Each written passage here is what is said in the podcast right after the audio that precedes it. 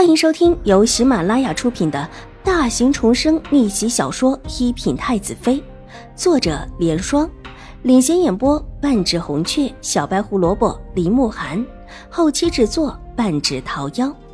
喜欢宫斗宅斗的你千万不要错过哟，赶紧订阅吧！第八十七集，树影后面许多人都冲了出来。看到眼前的一幕，都愣住了。秦雨茹现在的样子极其狼狈，整个人被夹在两个男子当中。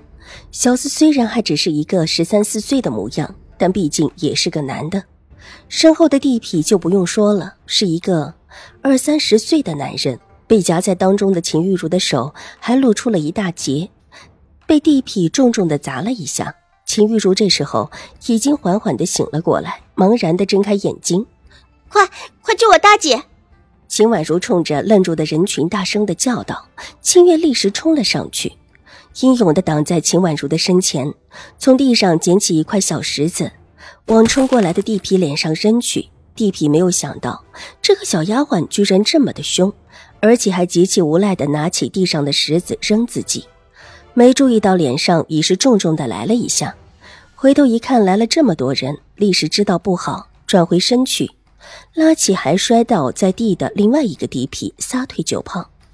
有人追了下去，两个地痞是这一带的人，熟门熟路，三转两转之间便把后面追着的人给转掉了。大姐，大姐，你没事吧？秦婉如跑到秦玉茹的身边，伸手去扶秦玉茹，小脸上满是惊慌，有着符合她这个年龄的慌乱。你。秦玉茹被扶了起来，眼前还是一片茫然，目光呆滞的从秦婉如的脸上转向自己身边。齐天宇的小厮怎么在这儿呢？大小姐，大小姐是齐大公子让人来抓您的，是齐大公子的人。梅雪这时候也扑了过来，一把抱住秦玉茹，大哭了起来。劫后余生的感觉让她一时失了控，伸手一指小厮，愤怒的道。小厮早就慌了六神无主，这个时候被秦府的六个婆子拉了起来，反手扣在身后。听梅雪这么一说，立时摇头，大声的争辩起来：“不是我们大公子，秦大小姐，奴才是发现有人要对秦大小姐不利，想救秦大小姐的，你们误会了。”这小厮向来是个机灵的，这时候也不敢说是齐荣之的主意，只一口咬定。自己是偶然经过，大小姐，奴才是奉了大公子之命来见秦大小姐的，怎么可能会对秦大小姐不利？我们大公子对秦大小姐您的心意，难道您还不知道吗？小厮这时候也急了，生怕自己牵扯进来，话里带了一些其他的含义，这含义别人听不懂，秦玉茹却是听得懂，立时脸上青一阵白一阵。他现在头脑里也是乱成一团，不知道事情为什么会出现这么大的变化，反应有点木。玉茹，发生了什么事？这是怎么回事？温和的声音在耳边，秦玉茹抬头看到水若兰的脸，眼角狠狠的抽搐了一下。你，你怎么会什么事也没有？我，应该有什么事？水若兰怔愣了一下，问道。方才就是有人说你出事了，我才跑过来的。水姨，原来是有人把我骗了。秦玉竹眨了眨眼睛，忽然扑到水若兰的怀里，大声的哭了起来，唱作俱佳。水姨，你没事就好，你没事就好，我还以为您出事了呢。你以为我出事了？是的，那两个人过来说的。那两个人呢？秦玉茹这时候已经清醒过来，知道自己的算计落了空，恨毒的咬牙切齿，但也知道这个时候自己所能做的就是把所有的事情都推到水若兰的身上。大姐，这个小厮是不是齐大公子的人？他怎么会在这儿？跟你的事情有关吗？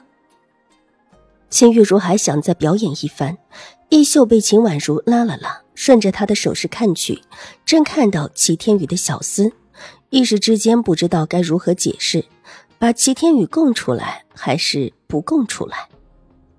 秦大小姐什么时候跟水小姐的关系这么好了？只来了一个男人，就可以让秦大小姐跟着别人跑出去，甚至不问问什么人。齐荣之是跟在众人身后一起进来的，听他们提到自家大哥，这时候忍不住了，从人群之中站出来，阴阳怪气的道：“他虽然不喜欢自家大哥为秦玉茹痴迷的样子，但也不希望大哥牵扯进这事情里面。”